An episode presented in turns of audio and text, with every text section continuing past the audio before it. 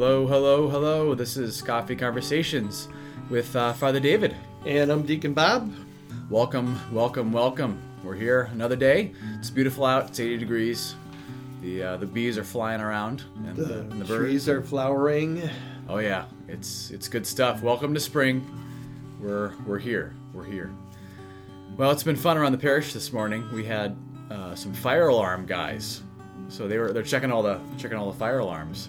And it's been a noisy place, so who knows? In the middle of this podcast today, we could uh, hear the alarms go off. Yeah, so don't worry, uh, we're or we're not going to die. Um, hopefully, at least today, um, nothing's going to be uh, super crazy. But you may, who knows? We may hear a surprise alarm mm-hmm. at some point.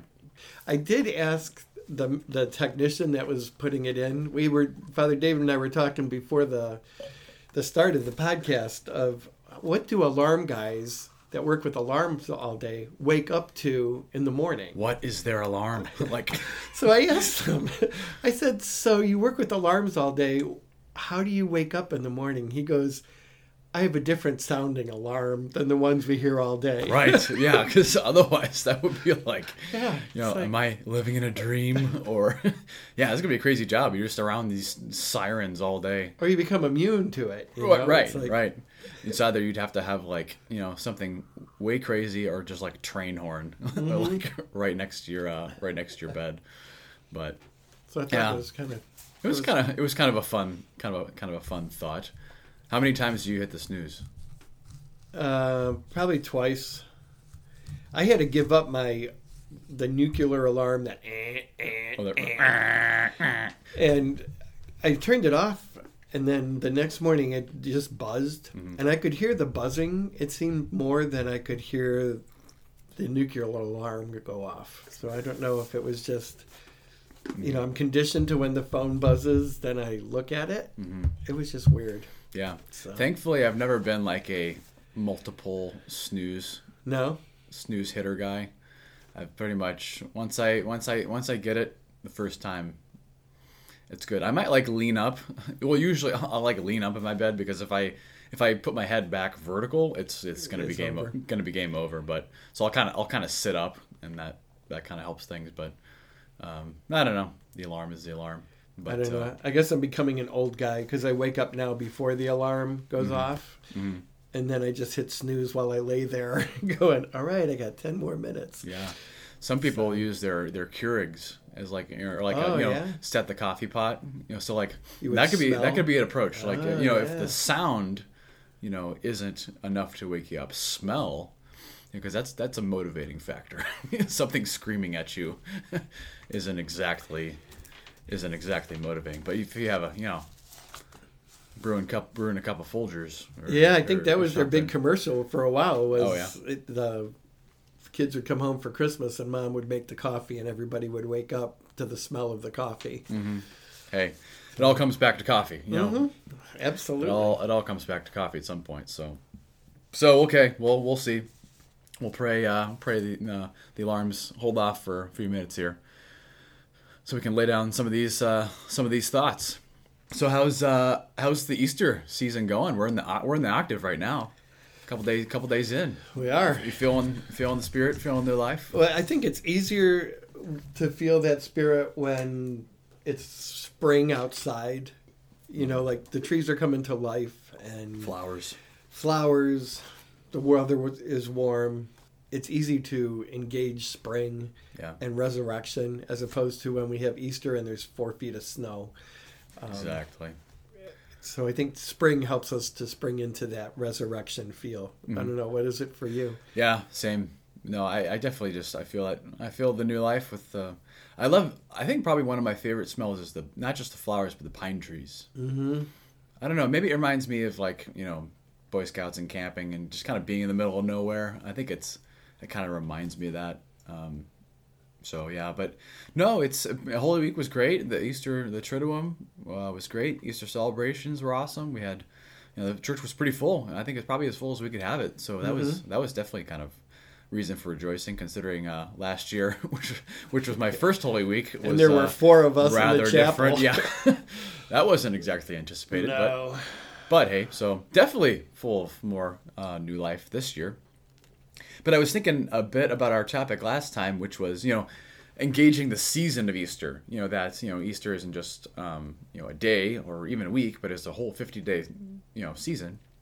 And that we do things during Lent to kind of help us enter in, you know, what could we do uh, for Easter to enter into this reality of rejoicing. I think um, when it comes to, I think my practice is going to come to my, my eating and my and my meals. You know, sometimes you can just, eating just becomes a a necessary thing you got to do. You you got to have time to eat, and our lives can be, you know, uh, so busy, at least, you know, especially around here in the, in the parish around Easter, and you know, you can really not leave a lot of time, you know, for this really important part of the day of just, of, of not just eating, but like just being and sitting and, and enjoying the gift, you know, the gift of food. You know, how how many times do we just not, we just kind of shovel, you know, food in our mouths and not really think about it. To rejoice in the gift of, of meals and of eating, and praise God, I have, you know, food to begin, you know, I have food to begin with, you know, to eat, but, you know, to really sit and enjoy it and, and enjoy the time, and not just and not just try to distract myself too with having my phone out in front of me, kind of scrolling through, you know, doom scrolling as they as they as they say nowadays, but to really enjoy that time. So I think that's what I like, kind of how I want to enter into this time of rejoicing. Well, I went home for dinner yesterday, and we had our six-year-old grandson and four-year-old grandson, mm-hmm. and the four-year-old was, I think we sat there for an hour and a half as he was eating like one carrot at a time, um, which kind of forced us to mm-hmm. appreciate what we were eating as well as yeah. spending time together with each other. The, mm-hmm. the rule is you can't get up as long as somebody else is eating. Yeah. You know, that we sit at the table and keep them company. Yeah.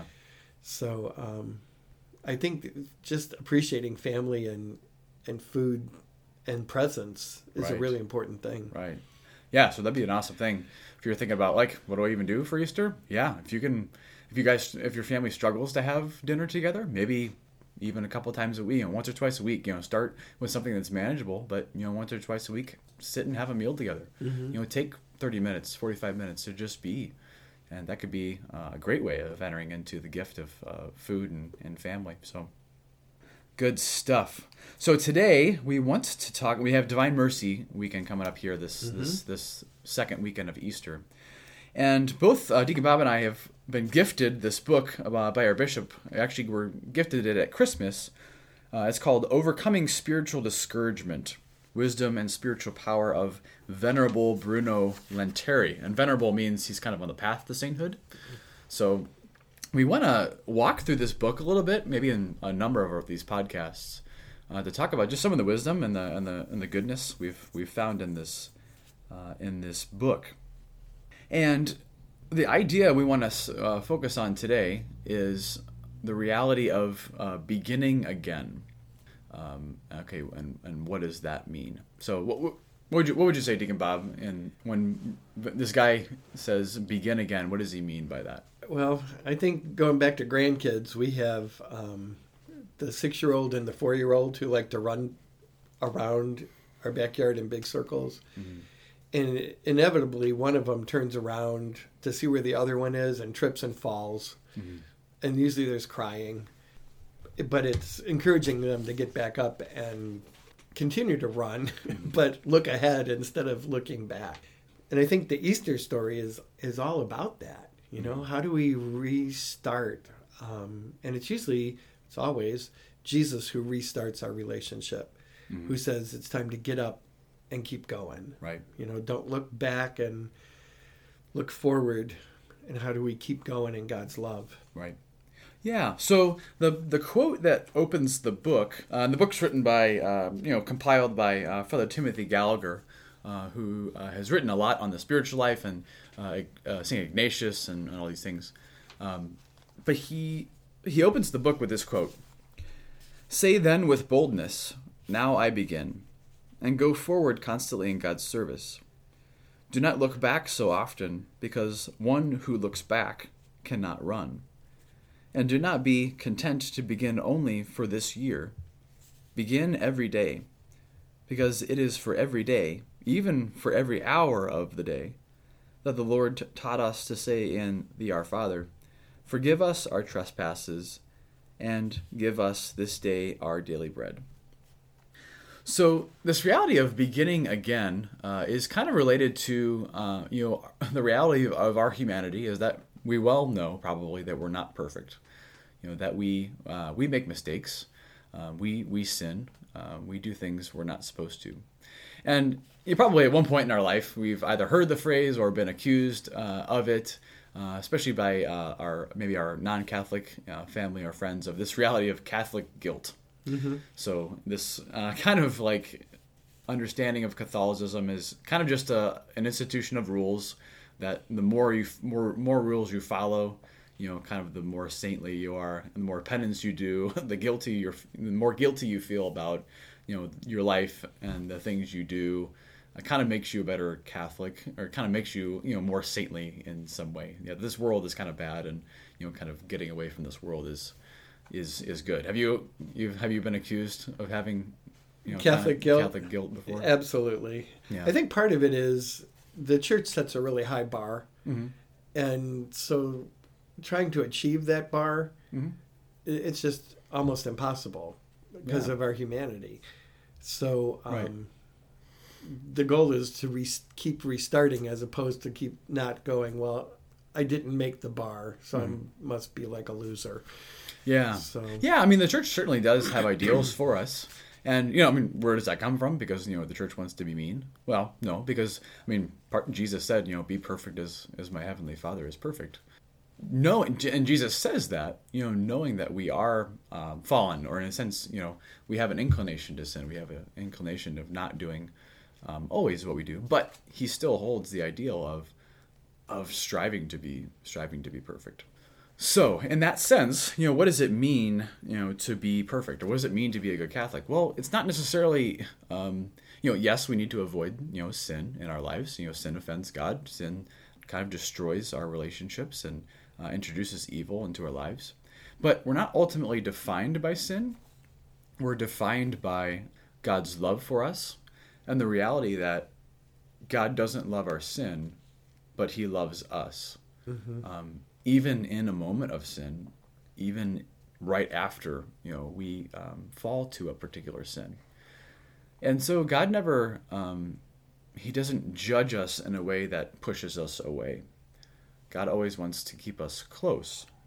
And so to say that we want to begin again, that after every, you know, thing that happens throughout our day, you know, are we focused on um, the God who loves us, or on the sin that has kind of Uh, that has kind of marked our, our day?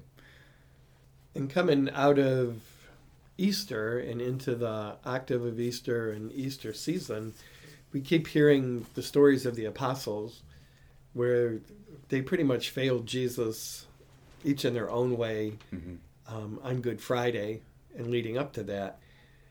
But on Easter Sunday morning, Jesus tracks them down, or when they're locked away in the upper room because they're afraid, mm. Jesus comes to them. And instead of saying, you know, where you been? You know, you failed me in so many ways. All he says is, peace be with you. Yeah. He starts all over again. And my guess is the apostles probably failed many more times after that, but mm-hmm. it was always Jesus who was there to meet them and say, let's begin again. Yeah.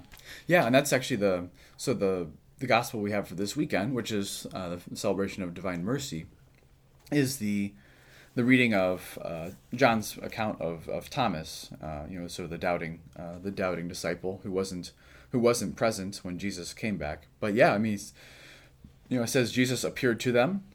You know, they were in the upper room, and he says, "Peace be with you." You know, this is the first thing theoretically they hear mm-hmm. uh, from Jesus. You know, after he died. Um, you know, the light of the night of the Last Supper would, would be the last time that they were with him. And so obviously, like, they bet- they did a lot of horrid things. Like, they betrayed, you know, their best friend. They betrayed the Messiah, you know, they, the one they knew was coming to save them, and turned their backs. But yet Jesus kind of enters this situation, says, peace be with you. And so he doesn't look at them according to their sins, but just of his love for them, and that he provides them an opportunity to begin again. I think this helps us to make a distinction between um, guilt and shame. So there is a difference kind of between the two. Um, I learned this from a spiritual director at the at the seminary. And he, he said that, you know, guilt is good and it's from God. you know, guilt can move us away, you know, from sin. You know, it's it's it's kind of a, a mechanism within us that kind of helps move us towards the good. And guilt, you know, says that I did something bad. Mm-hmm. So we acknowledge uh, the action, uh, the wrongness of the action. Shame is different, though. Shame says I am bad, you know, because I did this thing. So I think I shared this at the uh, communal penance service the other day in Lent, and I was like, talking about a bag of Doritos, you know. So, you know, we all have to to munch, you know, on, on, on snacks and whatever at the end of the day. You know, maybe maybe we eat more Doritos than we should. You know, do we? How do we approach that that that thing that we did? Do we acknowledge it like, okay, it wasn't great for me, you know, to do that? Or do we say like, oh, I'm so bad for doing that? Mm-hmm. You know, what do we even tell ourselves internally? And you know, that shame isn't going to help us to begin again, to acknowledge that that love of God that's greater than uh, than than the sin before us. I've talked to several parents who have lost a child to drug or alcohol abuse or yeah. to suicide. And there was a lot of frustration between the parent and the kid, but the parent never stopped loving the child, no mm-hmm. matter what. And I think that's the way God looks at us is we're struggling, but God never stops loving us. Just mm-hmm. like a parent who looks at their kids who struggle, they still keep loving the kid mm-hmm. no matter what happens, no matter what the kid does. That's always their child, and they would do anything to help that child. Mm-hmm. Exactly. Yeah, and it's it's one thing to know that as an idea, but it's another thing to kind of embrace it as a reality mm-hmm. that that's true in our lives. Absolutely. You know, so I think maybe two questions for us to take, you know, uh, from this from this idea of beginning again uh, is first, you know, what is our view of God? You know, when we say the word God, um, what what comes to our mind?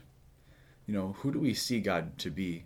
And we and maybe we can know that by what is our reaction when we sin? Who do we see God to be, even after we've committed um, uh, a weakness and a sin? So. Venerable uh, Bruno Lanteri, you know, just a little bit about him. You know, he he lived in France in the eighteenth century, and this was the time of the uh, French Revolution. So a lot of things were going on in culture and, and society. It was pretty tumultuous, and he was dealing a lot in his personal life as well. Uh, it said, you know, for, for decades he was dealing with uh, kind of physical health. But of the time, uh, it's uh, it says that there was this kind of rampant belief of Jansenism. So Jansenism is a, is a heresy, you know, so in a sense of it's kind of a wrong understanding of, of who God is uh, or a wrong understanding of the faith.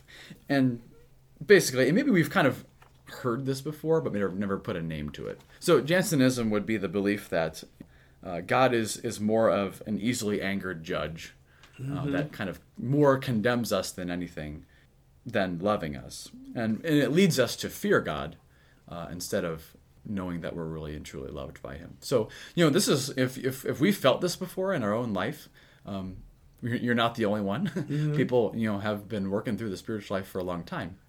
And, you know, but it's like, who is God? Uh, who is God to me? And ultimately, we know from our faith that a God God judges our actions, but he doesn't judge us. You know, in our in, in our sin, that that he loves us and he wants to draw us close to him. So that's the first question, and then the, I, think, I think the second question would be, you know, after we have fallen to a sin, how long? You know, what's the gap time between us turning back to God? You know, is there a significant amount of time like we feel like we need to kind of fix our lives and our situations, and that and then God can love us? Or is there kind of a very short amount of time where, like, yeah, we commit a sin, we, we know it, we, we messed up, but we're, like, ready to turn right back to him, you know, as a as a father who loves us. Um, so, like, maybe those are questions we can kind of just talk talk uh, about and pray about, you know, this this Easter season. Because um, I think this, this whole reality of beginning again could just bring such uh, freedom, you know, to our lives mm-hmm. uh, and such um, joy and happiness that we're... that we're that we seek. And I think the running image is a really good image. How long do you stay on the ground mm-hmm. after you fall? Yeah. You know, do you just stay there and, and cry? Or do you stay there and pout? Or do you get back up and keep moving? Yeah, yeah. Every moment, every opportunity is a chance to begin again and turn back towards God. And ultimately, I think this is something that's really doable. You know, like this is a way of, of entering the spiritual life, that, you know, we don't need to read fifty books. We don't need to talk to, you know, uh, five spiritual uh, spiritual masters, but like we can just take this this idea and this reality and, and just start doing it right here and now. Mm-hmm. And I think it's something that's can be just really practical and helpful. And I love Pope Francis' image of the church, that it should be a field hospital, mm-hmm. not a museum of saints. Um, like we don't go to the doctor after we're better. We go to the doctor when we really need the help the most. Mm-hmm. And I think that's the way we go back to God. And I love that line too from the Our Father, give us this day our daily bread right now. Not not for tomorrow, right. Not for yesterday, but right in this we moment. Rely on God right at this moment. Yeah. Yeah, good stuff. So um, we'll talk more about this book in coming podcasts. We, we just It's really been moving to us, and just want to share the fruits of it with you. So will we put the link for the book on? Yes, the... we will do that. Uh, so we'll look, put the link for the book. It's not very big. It's probably, well, let's see, uh, like one hundred pages. Yeah, about one hundred. one hundred pages, and there's a lot of quotes. So um, yeah, it's a really easy read. So glad to share it with you. All right. Well, as we uh, as we as we end and begin again, can you lead us in a prayer? Sure. In the name of Father and Son, Holy Spirit. Amen. Amen. Lord God, we ask you to um, help us as we struggle and as we fail. Um, help us to know that you are always there to pick us up and to begin again. And we ask you, Lord, to just give us your spirit of peace and strength. And we ask these things as we ask all things through Christ our Lord. Amen. Amen. Father, Son, Holy Spirit. Amen. All right, everybody, get out there, enjoy it. It's a beautiful spring. I think I'm getting on the bike probably later today. So. Yep. And I'm going to go out and begin working in the yard again. Nice. and again. And, and again. again. Pull those weeds. Well, probably not growing two yet. Oh yeah, they are. Okay. Nice. All right, everybody, have a good week. God bless. Bye bye.